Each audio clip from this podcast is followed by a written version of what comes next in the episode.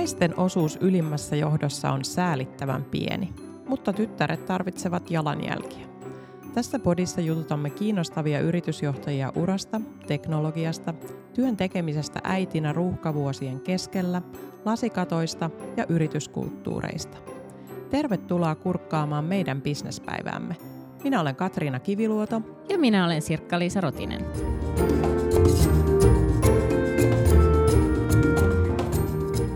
Mitkä on maailman suurimpia yhtiöitä, Sirkkis? Mulle tulee mieleen ainakin Apple, Google, Microsoft. Bingo. Mä mietin, että mitäs nuo yhtiöt, kun on maailman suurimpia, näyttää tietyllä tapaa esimerkkiä, että minkälainen diversiteetti niissä on, tai tarkemmin jos ajattelee meidän podin ajatusta, niin miten löytyy naisia johtotehtävistä? Jostain syystä mulla on ainakin sellainen mielikuva, että niitä löytyisi. No sehän on hienoa. Onneksi meidän ei tarvi arvailla, koska me päästään juttelemaan siitä lisää meidän vieraan kanssa. Eli tervetuloa Suomen Microsoftin toimitusjohtaja Mervi Airaksinen. Moikka moi. Moi. Siirrytään ensin meidän Lightning Round-kysymyksille. Ja jos sun pitäisi valita aivan toinen ammatti, niin mikä se olisi? Tämä on kyllä niin hyvä kysymys. Ää, toinen ammatti. Se olisi kyllä, pääministeri olisi hieno olla. Joo, että olisi hieno nähdä niin kuin monipuolisesti tätä suomalaista yhteiskuntaa ja päästä vähän ravistelemaan sitä. Niin se olisi se kyllä niin kuin juttu. Nähdäänkö me sut seuraavissa vaaleissa ehdolla? Tämä ei ollut lupaus siitä. Ei.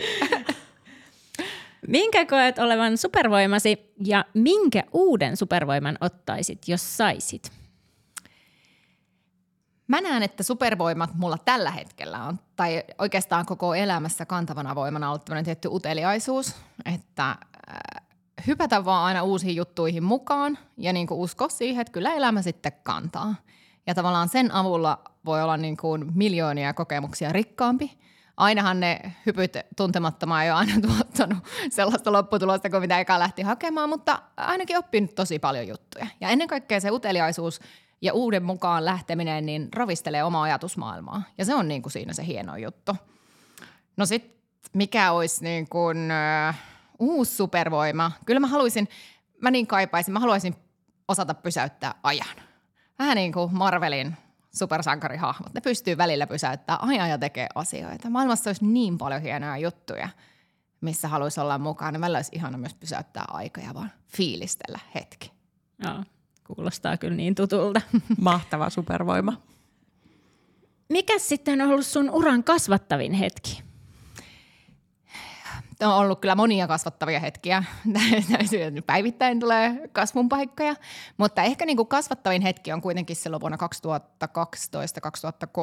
2012-2013 se mun ensimmäinen toimitusjohtajuus ja samaan aikaan sitten myös oman lapsen niin kuin ensimmäisen, ensimmäinen ainoan lapseni saaminen samaan hetkeen. Niin se oli aika, aika tota, niin, kasvattava ennen kaikkea ehkä suuri juttu siinä, että siinä oppi ennen kaikkea itseään johtamaan itseään kuunnellen. Niin tota, se oli ehkä se suurin kasvun paikka siinä, että pysähtyi huomaamaan, että eka on niin kuin maagisesti sanotaan, että happinaamari aina laitettavaa itselle ensin ja sitten autettavaa muita. Niin siinä kohtaa elämässä oli tosi paljon erilaisia tilanteita, niin, niin tietysti siinä perheelämässä kuin siinä liiketoiminnassa. Ja se, että oppi niin kuin johtamaan rytmikkäästi itseään, nukkumaan, syömään, liikkumaan ja perusasiat kuntoon, niin se on ollut se kaikkein kasvattavin hetki. Ja se tiukka paikka pisti oikeasti sitten niin kuin miettimään nämä asiat kondikseen. Saiko sä tuossa tilanteessa niin ulkomaailmasta kannustusta vai oliko siellä niin ihmettelyä, että miten toi toimii tai mi- miten? Ehkä tämäkin on yksi niitä oppeja. Ee, on tottunut vähän olemaan tämmöinen suomalainen mentaliteetti, että oma elämänsä sankarit. Mä niin tästä hammasta purreja läpi harmaan kiven. Ja niin ehkä se oli niitä aikoja, missä niin ajattelin, että aina mä itse tästä nyt jotenkin selviän.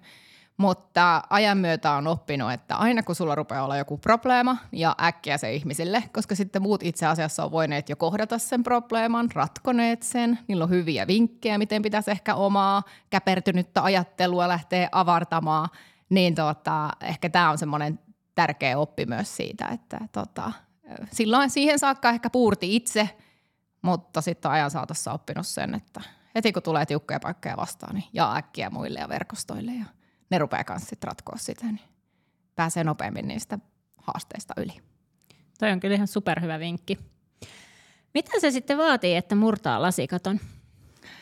Tähänkin ihana kysymys. Mä ehkä muotoilisin vielä, että murtaa lasikaton vai murtaa olemassa olevan esteen tieltäsi. Ehkä niin kuin vielä tällainen niin kuin vielä laajempaan mittakaavaan laitan sen. Ja mitä se vaatii? Se vaatii sitä, että uskoo itteensä. Sitähän se vaatii. Ja kertoo myös muille. Sitten toinen juttu on tämä osallistaminen, mistä just puhuttiinkin. Eli kertoo myös muille, mitä on tekemässä, jotta muut, muille antaa sen mahdollisuuden tulla mukaan tukemaan sua siinä sun ää, tavoitteessa, minkä sä haluat saavuttaa, minkä edessä on joku este, mikä pitäisi jollain tavoin siirtää, rikkoa, kiertää. Niin tota, se on tosi tärkeää. Mutta lähtee siitä, että uskot itseesi ja kerrot myös muille, mihin olet menossa, niin muillakin on mahdollisuus tukea sua sen asian saavuttamisessa. Onko sulla sitten ollut tämmöisiä ihmisiä uran varrella, jotka on niinku uskonut suhun ja pystynyt tukemaan sua? Onko se ollut esimies tai joku mentori tai mummo tai... Kyllä mä lähden, mä lähden tosi läheltä ensimmäisenä liikenteeseen. Totta kai niin kuin, että iso kiitos miehelle ja niin kuin perheelle kotona, että on aina niin kuin tiukassa tilanteessa sparrattu ja mietitty, että miten tästä mennään. Ja sitten mulla on todella rakas sisko, joka sitten aina tuo vähän niin kuin ulkopuolista perspektiiviä niin asioihin, eikä ole tota, täällä mun omassa kuplassani, niin sitten se aina availee niitä mun, mun tota, niin, öö, ehkä käpertyneitä ajatuksia ja sitten päästään aina eteenpäin. Mutta on tosi tärkeää ehkä niin kuin ylipäänsä se, ja olisi monia ihmisiä, ketä voisi tässä niin kuin kiittää ja, ja sanoa, että on niin kuin olleet tukena matkan varrella, mutta ehkä mä vielä tätä muotoilen näin, että mä oon niin kuin ajan saatossa myös ymmärtänyt, miten tärkeää on erilaiset verkostot erilaisissa ympyröissä, että, että, että tota, eri ihmisillä on kokemuksia erilaista elämäntilanteista. Toiset liittyy työelämään, toiset liittyy henkilökohtaiseen elämään. Liittyy ne nyt aina mihin sattuu. Niin on hyvä, että eri verkostoille, eri osaajien kanssa voi sitten keskustella erilaisista haasteista. Et se ei välttämättä ole aina se sama ihminen. Et mä huomaan myös niin kuin töissäkin, että, että jonkun, jonka mä tiedän, että sillä on kokemusta tästä asiasta, niin mä menen sen pakeille heti ensimmäisenä tai verkostosta soitan sille ihmiselle ja kyselen, että miten tätä lähtisit ratkomaan. Että tota, niin, se on tärkeää. On hyvä rakentaa semmoista laaja-alaista verkostoa niin kuin läpi elämän. Ehkä tämä on tämmöinen, ehkä tämä on niin kuin oppi, koska mä olin ehkä ennen sellainen, että no tulokset puhuu puolestaan ja että tässähän mä nyt näitä teen ja mä en nyt varsinkaan jaksa sitten tota, niin sosiaalisoida määrääni enempää. Mutta ajan saatossa sekin ajatus on taas muuttunut, koska ne verkostot on tosi arvokkaat, kun lähtee ratkomaan ihan mitä tahansa. Ja aina kun sä tapaat ihmisiä ja juttelet ja käyt hyviä keskusteluja, niin sehän on oikeasti elämän suola lopulta sitten. Tästä onkin hyvä hypätä tämän kierroksen viimeiseen kysymykseen. Mitä neuvoja antaisit nuoremmalle itsellesi? Tässäpä mä oon varmaan vähän näitä niin kuin – listailu, mutta ehkä tällainen, että, että niin kuin muistaa pysähtyä, koska silloin sä huomaat sitten, että itse asiassa mitä on saavuttanut, mitä ympärillä tapahtuu, mitä sä oikeasti ajattelet. Niin se oli aika semmoista niin kuin ehkä suorittamistakin siinä uran alkuvaiheessa, että mennään vaan niin kuin tehtävästä toiseen ja saavutetaan asioita ja sitten vaan vähän isompiin saappaisiin hypitään.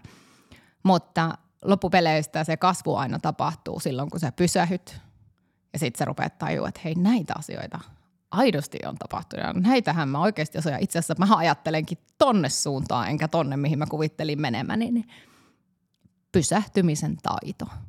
Tätä saa kyllä muistuttaa vielä, ei vaan nuorelle itselle, niin tarvitsisi sanoa vaan sitä. Voi sanoa niin kuin ihan tälle itselleni myös tänäänkin. Kuulostaa hyvältä. Ja ihan oikeassa olet, että pitäisi pysähtyä, että, että siinä kun menee tukkaputkella, niin on vaikeaa ehkä niin kuin hahmottaa sitä kokonaiskuvaa, että melkein pitäisi puukata aina joka viikolle niin kuin yksi loti, jossa vaan, että mieti ja pohdi ja pysähdy ja juo vaikka kahvia tai teetä tai katsele ikkunasta. Juurikin näin. Ja tämän takia sanon myös, että välillä kun tuossa kansainvälisissä ympyröissä tekee töitä ja sitten meillä on Suomessa nämä viisi lomaviikkoa, niin mä oon sillä, että näistä täytyy kuitenkin pitää kiinni, koska meille tarjoillaan yhteiskunnan puolelta niin kuin tämmöinen mahdollisuus. Niin, tota, niin kuin ympäri kun katsoo globaalia tota, kollegapiiriä, niin ei niillä ole tällaista mahdollisuutta. Niin se on meille kyllä niin kuin hieno asetti. Jeps, että tehokkaan työn vastapainoksi ihminen tarvitsee palautumista ja tilaa ja uutta perspektiiviä. Just näin. Ja se vaatii sen tietyn kuitenkin hiljaisuuden ja rauhan. Mm. Että tota, niin, eka voi käsitellä jo tapahtuneet ja sitten suunnata siihen tulevaan. Jeps. Hei, tota, sulla on tosi mielenkiintoinen työura ja ehkä siitä niin ää, yleensä on itse oppinut, että linkkarissa lukee jotain ja se näyttää kauhean suunnitellulta ja johdonmukaiselta, mutta, mutta siellä takana saattaa olla niin ihan erilaisia kiemuroita, niin onko sulla aina ollut selkeä suunta vai, vai tota, miten sä itse näet, että sun työura on mennyt ja mitä sä oot missä vaiheessa aina ajatellut? No tähän onkin. Tota, ehkä tässä on niinku semmoinen iso kattoteema, mikä on kuitenkin niinku opiskeluista saakka kiinnostanut, niin on tämä kaupallisuus liiketoiminta ja liiketoiminnan johtaminen. Et jos tässä on joku punainen lanka, niin se. No sitten tota, niin, ö, mutta miten sitten niin kuin työura, niin kyllähän, niin kuin, kyllähän niin kuin sattumalla ja semmoisella tilanne tai hetkellä on aina suuri merkitys tässä, että kyllä niin kuin on tullut aina mielenkiintoinen uusi tehtävä tarjottu ja siihen on sitten hypätty ja ö, sitä kautta niin kuin on menty aina paikasta toiseen. Mutta sattumalla on suuri rooli, punainen lanka on kaupallisuus, jos mä muotoilen näin. Ehkä toisaalta voisi ajatella, että sattumaakin pystyy sillä niin kuin että tuossa äsken toit niin kuin esiin verkostot ja kaikki muut, niin ehkä, ehkä sut on voinut sit löytää helpommin, kun sä oot ollut verkostoitunut ja ehkä sä oot uskaltanut kertoa niistä asioista ääneen, kun sä sanoit, että äkkiä etsitään joku toinen tyyppi ja jutellaan, niin Toi on itse asiassa tosi hyvä ja tämä on tämä ihana sanontoni, että sattuma suosii valmistautunutta mieltä. Ja näinhän se on. Niin kuin tavallaan, ja jos kerro vaikka esimerkin siitä, että nimenomaan se lähtee noin, että suunta on kutakuinkin, että tuonne suuntaan olen menossa, vaikka aikanaan 2010-luvulla, niin siinä alussa mietin, että mä haluaisin hallitustehtäviä. No kukaan ei ottanut mua millään tavoin tosissaan. Hyvä, että no, että tähän suuntaan kuitenkin mä kävin niitä kauppakamarin hyväksytty hallituksen jäsen – ja tota, niin, niin kuin tavallaan, että rupeat kerryttää niitä semmoisia elementtejä ja sitten niitä voi laittaa LinkedIninkin, että kaikki näkee sitten, että no nyt se on käynyt tollaisen kurssin. Että, mutta lopultahan sitten verkostosta löytyi, äh, oliko hän niin kuin, tota, usko minuun tai sääli mua tai mitä tahansa, mutta sieltä se ensimmäinen paikka tuli, kun kerroin, että mä haluaisin näitä. Ja siinä meni useampi vuosi, että tota, pääsi niin kuin alkuun sitten siitä eteenpäin on ollut sitten, sitten kun rupeaa sitä oikeaa kokemusta tulemaan ja ihmiset näkee, miten sä työskentelet, sitten niitä rupeaa niitä mahdollisuuksia myöskin tulemaan. Mutta ehkä tämä, että alku oli ihan niin kuin hakuammuntaa, piti saada jotenkin uskottavuutta kurssin suorittamalla, LinkedInin laittamalla ja verkostolta anelemalla, että mä tarvii yhden paikan nyt. Pelkkä kurssi ei riitä. Joo, ja Joo. mä oon kuullut, että tämä ensimmäisen paikan saaminen on se vaikein, että se on vähän niin kuin samppanja ja pullon korkki, että se poksahtaa ja sitten niin Juurikin näin. asiat rupeaa etenee. Miten sitten tuohon liittyen, niin mua kiinnostaa kysyä, että sullakin ilmeisesti tällä hetkellä useampi hallituspaikka – niin miten sä saat yhdistettyä tämän vaativan päivätyön ja noin hallituspaikat, koska liian usein mä myös kuulen naisten sanovan, että no en mä voi ottaa kuin yhden. Niin mi- mitä, miten sä reflektoit? Tämä on tämä ihana, tämä, tota, mä aina mietin välillä äh, naisia, jotka kotona orkestroi tota, lapsiperhettä, pieniä lapsia, sitä harrastusrumpaa, koko perheen taloutta ja tekemistä. Ja sitten ne ajattelee, että joku yrityksen johtamispaikka olisi hirveän hankala kun se todellinen hankala on se 24-7, sen perheen johtaminen, että ja ihmiset rakentaa myös taloa ja ne on tosi haastavia projekteja, mutta sitten ei jotenkin mielletä niin kuin johtamiseksi. Sitten ajatellaan, että yrityksen johtaminen on se hankala paikka. Ja mä aina yleensä myös ravistelen sitä ajatusmaailmaa, että no lähdetäänpä nyt siitä, että mikä on niin kuin, minkä manageeraus on hankalaa. että pienet lapset voi olla paljon ennalta arvaamattomia ja hankalampia ei, vaikka ovatkin oikein ihania, niin tuota, kun välillä ennakoitu yritysympäristö. Mutta siis yhtä kaikki, siis eh, kysymys on lopulta tahtotilasta, mihinkä haluaa, mihinkä niin kuin, mitä, haluaa, mitä haluaa. Sitten se on vaan priorisointia siitä ajankäytöstä. Mä huomaan itse, kun mä pyöritän, mulla on kolme lasta, niin sitä perhettä, niin olen mä niin perheeni toimitusjohtaja tavallaan myös toki niin kuin miehen kanssa on jaettu johtajuus, että hänkin asioita tekee, mutta huomasin tuossa viime kesänä, että tota, mulla pienemmät on, on tota 17 kiloa ja viisi vuotta, niin että mulla on kasvanut hauikset, kun mä oon niitä parkkipaikoilla, kun he on ollut yhteistyökyvyttömiä, niin ottanut toisen toisen kainalla ja toisen, toisen kainalla, niin hauikset tässä on myös kasvanut. Aivan että, tota, Aivan loistavaa. että Joo. Hauskoja ilmentymiä monella tasolla sitten tämä vastuu tuntuu Tota, miten sitten sä toimit kuitenkin kansainvälisessä, kansainvälisessä kontekstissa, niin ää, mitä eroja niin kuin kaiken kaikkiaan isommassa mittakaavassa yrityskulttuureissa sä näet niin kuin teidänkin talon sisällä täällä niin kuin Nordic-puolella ja sitten Jenkeissä? No ehkä niin kuin, jos mä katson iso kuvaa, niin kyllähän kaikilla yhteiskunnilla on omanlainen ää, edistyksellisyyden tai konservatismin aste, jos näin nyt muotoillaan. E, jos mä mietin sitten teknologian näkökulmasta, niin kuitenkin Suomi kuuluu niihin edistyksellisiin Euroopassa. Sitten voisikin olla toinen keskustelu, kuinka edistyksellinen Eurooppa on Yhdysvaltojen ja Aasian välillä, mutta nyt ei lähdetä tänään siihen keskusteluun. E, mä näen niin kuin, että, että eroja on, mutta meidän niin Suomen etu on se, että me ollaan useasti tosi nopeita ottamaan uutta teknologiaa. Me ollaan insinöörikansa, niin se näkyy tämmöisessä meidän kaltaisessa talossa sitten niin kuin kilpailuetuna ja positiivisena asiana, koska useasti me ollaan se myös testimarkkina, missä nopeasti saadaan, ää, kuullaan niin kuin asiakkailta, ne tekee tuotantoa, vie uutta teknologiaa ja kertoo, miten sitä pitää kehittää edelleen ja näin. Niin meille tässä hetkessä se on iso kilpailu. Se on itse asiassa ihan hyvä muistutus, että ei tarvitse aina lentää sinne piilaksoon. Että voi välillä lentää vaikka Suomeen ja siltikin olla ihan edistyksellinen. Ja täytyy sanoa, että meidän täytyy tehdä täystyö siinä, että, että e, e, tuodaan myös tänne Suomeen niitä ihmisiä näkemään ja katsomaan ja kokemaan. Me ollaan vähän tämä maaginen vanha tarina siitä, että mark- ei osata ihan markkinoida aina näitä tota, meidän erinomasta äh, insinööriosaamista täällä, mutta me ollaan ihan maailmanluokkaa niin monessa asiassa. Me tämä vihreä siirtymä on meillä ihan niin kuin käsittämätön kilpailuetu ja me ei musta tuntuu aina itse ymmärretäkään, miten kova se on. Siruteknologiaa kehitetään täällä, 6G-verkkoja, kvanttia. Meillä on todella paljon hyvää, hienoa osaamista. Ja sitten pitää niinku tuoda myös maailman ihmeet välillä katsoa tänne, että mitä täällä tapahtuu, että saadaan se meidän viesti isommin tuonne kaikkien tietoisuuteen. Joo, meidän pitäisi siis osata myydä paremmin. Tämä klassinen no me, ajatellaan, me ajatellaan, että kyllä tämä kato hyvä tuote myy itse itseänsä. No joo, joo, mutta sitä voi sitten vauhdittaa vielä niin pikkusen lisää. Joo. Joo. joo. Huomaatko sitten jotain eroja, että miten Jenkeissä ja Pohjoismaissa on, Pohjoismaissa on naisia johtavilla paikoilla?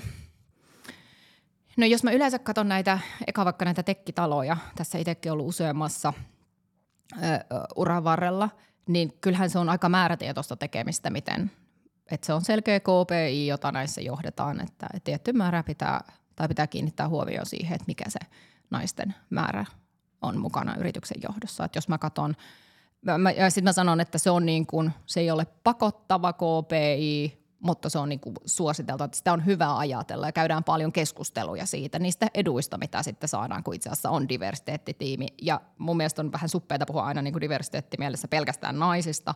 Ennen kaikkea mun mielestä suurin diversiteetti tulee siitä ajattelun ja taustojen erilaisuudesta, että meillä on ihmisiä eri, eri toimialoilta ja siitähän se tulee sitten se oikeasti se tota, niin kaikkein paras tämmöinen heterogeeninen päätöksenteko.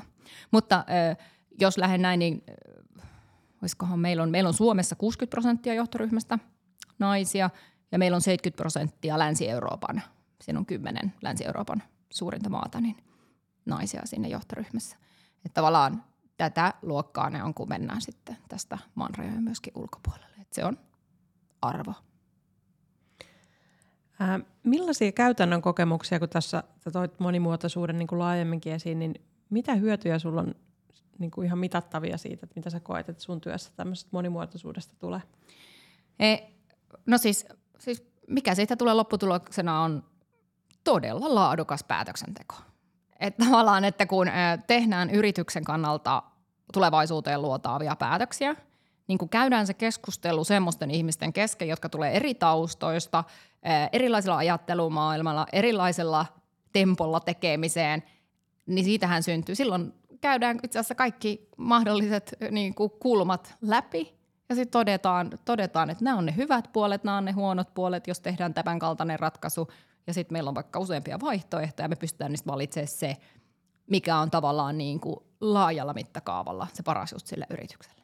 Se vaan niin kuin yksinkertaisesti laadukas päätöksenteko tulee siitä. Sitten tehdään semmoista tulevaisuuskestävää. Eipähän tarvitse enää sit säätää tulla takaisin useasti, että – jouduttaisiin ottaa päätöksiä takaisin ja sitten miettimään, että miten viedään eteenpäin.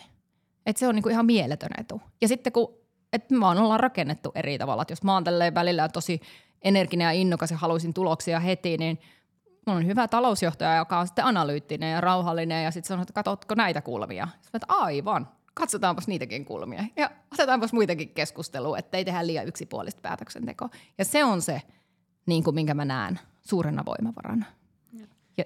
Just näin. Ja se on itse asiassa tosi iso taito osata rakentaa hyviä tiimejä ja tunnistaa ne omat niin kuin, ehkä heikommat osa-alueet ja sitten muiden vahvat ja miten se tiimi toimii yhdessä. Et se ei ole ihan yksinkertaista. Mutta tämä on just tämä, tämä on tämä, että laita eka happinaamari itselle ja sitten muille, niin eka tunnet itses ja sitten just ymmärtää sen, että missä ne on ne heikoimmat kohdat. Niin tavallaan sitten on hyvä juuri hakea vahvistusta niihin. Ja sitten mä mietin tätä myös, että, että maailmahan on tosi nopea temposta tänä päivänä ja pitäisi olla vähän ekspertti joka osa-alueella. Niin ei enää kukaan yksin. Johtajuus ei asu jossain yhdessä suuressa ylhäydessä jossain yhdessä ihmisessä, vaan se on lähtökohtaisesti asiantuntijoiden välistä datapohjasta keskustelua, millä tehdään sitten tota, niin, päätöksiä. Ja se on, ja niin kuin mä sanoin tuossa aikaisemmin, sen takia ne öö, hyvät keskustelut erilaisten ihmisten kanssa on se elämän suola. Sieltä syntyy niin kuin suuria juttuja. Jep, samaa mieltä. Sitten mä tuossa jäin pohtiin, että, että kun on suuret ikäluokat kuitenkin Suomessa vielä, vielä työikäisiä, niin miten sä näet, niin kuin, että miten ikä ja teknologiat mahtuu niin kuin samaan lauseeseen, että, että otetaanko me riittävästi ihmisiä, jotka on niin kuin iäkkäitä mukaan teknologia-asioihin ja missataanko me niin kuin iso potentiaali siinä, että ei valjasteta tavallaan teknologiaa iäkkäämpienkin ihmisten saataville? Tota, just tästä itse asiassa nyt tässä, kun tekoälykin on niin kuin vahvasti tämmöinen asia, mikä on pöydällä, niin on keskusteltu tiimin kanssa ja sitten tiimi vaan tota, niin, tästä ilmaisin huoleni ja tiimiläinen sanoi, että kuule, että Mervi, että vanhempani on 75, että ne just luopuu paperihesarista, kun ne pärjää pädeillä ja digiversioilla niin kuin, ö, koko ajan. Sitten mä, että aivan. Että se on ehkä niin kuin, että, että aina voidaan tehdä enemmän – mutta jos sulla on vain mielenkiintoa ja uteliaisuutta, niin itse asiassa ne palvelut on aika hyvässä kondiksessa kuitenkin. Niin tavallaan. Mutta aina voidaan tehdä enemmän. Toki joo, ja mäkin naureskelin, kun sain omalta isältäni, joka on 80V, niin kaikenlaisia emojia Whatsappissa. Niin tota, se on ihan trendien a- aallonharjalla. Tota, sä mainitsit jo aiemmin tuosta, että te olette löytänyt tosi hyvin Microsoftilla naisia johtotehtäviä, että 60 prossaa oli sunkin omasta johtoryhmästä naisia, jos oikein kuulin. Niin toiset sanoivat, että näitä naisia ei vaan ole, niin, niin miten te olette onnistunut löytämään näitä? Kyllä niitä on, niitä on pilvin pimein osaavia naisia. Mutta ehkä tämä, että tämä lähtee tietysti siitä, että eka on niin kuin arvona nähdään, että on niin kuin tasa-arvoinen koko työpaikka ja mietitään sitä diversiteettiä kaikilla monilla mahdollisilla tavoilla. Mutta sitten kun tullaan niinku pragmaattisesti siihen rekrytointiin, niin pitää pitää huoli, että on aina kandidaatteja molemmista sukupuolista. Tämä on niinku yksi keskeinen elementti, mutta sitten lähdetään kuitenkin siitä, että sopivin ihminen tehtävään valitaan. Et se on tärkeä pitkällä juoksulla, että aina kuitenkin lähdetään siitä, että kuka on sopivin, niin se sitten valitaan. Ja meillä on itse asiassa tämmöinen tota, niin jaettu vastuu tässä, että meillä on aina neljä vaikkapa johtoryhmäläistä niin kuin haastattelemassa, jotta me saadaan varmasti eri näkökulmista tavallaan ää, käydään tämän henkilön kanssa keskustelua. Sitten on myös fitti siihen ryhmään, kun tuota, niin, jos tulee sitten valituksi. Niin siinä on buy-in jo neljältä ihmiseltä valmiina. Miten sitten, kun sä ajattelet, tuossa aikaisemmin sanoit, että on tärkeää ollut sun työuralla, että sä oot myöskin niin puhunut ääneen siitä, mitä sä osaat ja muuta. Että jos on joku nainen jossain, joka ajattelee, että sillä on niin super paljon kaikenlaisia taitoja, mutta se ei ole uskaltanut tavallaan ehkä puhua ääneen, että hei, että mä oon täällä olemassa ja mulla olisi tämmöistä, mä uskon, että mä olisin tosi hyödyllinen, niin mitä sä neuvoisit hänelle, että mitä kannattaisi tehdä? Tämä on ihan, tämä on tämä suomalaisen yhteiskunnan, että ei kerrota kellekään tulokset puhuu puolestaan, niin tota, ihan vaan jos aloittaa kertomalla kavereille siitä lähiverkostoille, siitä, että mitä oikeasti osaa ja ennen kaikkea mitä haluaa. Tämähän on useasti, mitä jätetään sanomatta, on se, että minä haluaisin ollapa vaikka pääministeri. Niin tuota, sitten äh, ihmiset rupeaa miettimään, että miten voi olla tukena tälle ihmiselle sitten tämän tavoitteen saavuttamisessa. Ja se, että sä vaan puhut ääneen niitä asioita, että minä haluan hallituspaikkoja tai minä haluan mitä ikinä. Sano ihan eka se ääneen kotona vaikka peilin edessä. Ihan pienistä asioista. Mutta sitten asioilla, kun sä vaan niitä kerrot, niin sitten ne jossain kohtaa vaan rupeaa tapahtumaan, toteutumaan. Ja ehkä tässä on se suuri juttu, että sitten kun, sit kun niitä tapahtuu, niin sitten se nälkä rupeaa kasvaa. Sitten se tavallaan se ketsuppipurkki aukeaa, että sä okei, okay, no niin, no tämähän on se formaatti, että mä sanon, minne mä oon menossa about. Sitten tämä vaan rupeaa asioita tapahtuu ja sitten se yksi päivä huomaat, että kas kas, täällä mä nyt oon. Mitä sitten tekisi seuraavaksi? Mitä meidän sun mielestä pitäisi tehdä, että me saataisiin naisia suuryritysten johtoon? Aivan loistava kysymys. Mä luulen, että tota, nyt kun tässä tämä EUkin tekee tuo oman lusikkansa tähän soppaan ja vaatii, että 40 prosenttia hallituksen jäsenistä pitää vuonna 2026 olla naisia, mä luulen, että koko markkina rupeaa kaivamaan yhä enemmän näitä naistalentteja, joita aidosti on täällä – tekee niistä näkyvämpiä, rupeaa tulee hallitukseen uusia jäseniä ja sitä kautta myöskin varmasti sitten toimareiksi yhä enemmän ää, naisia. Joo. Ja tosiaan mekin halutaan tosiaan rikkoa tässä podissa tätä mielikuvaa, että naisjohtajia on ja naisjohtajia on esimerkiksi teknologia-alalla tosi tosi paljon. Että tämä meidän mielikuva siitä, että naisjohtajia ei ole itse asiassa syntyy näistä suuryrityksistä ja tämä meidän pitäisi kaikin keinoin pyrkiä rikkomaan. Juurikin näin täysin samaa mieltä ja on ihan mieletön määrä upeita naisia. Kaiken, ja sitten sanotaan, että kaikenlaisissa tehtävissä. Että me ehkä enemmän nostetaan sitten niitä arjen, arjen sankareita, mutta myöskin niitä naisjohtajia on todella paljon tänä päivänä. Todella hyviä. Jes, mahtavaa. Oli tosi kiva kuulla Mervi sun ajatuksista tästä ja mukavaa, että pääsit meidän podcastin vieraksi. Kiitos, oli hienoa olla mukana. Kiitos.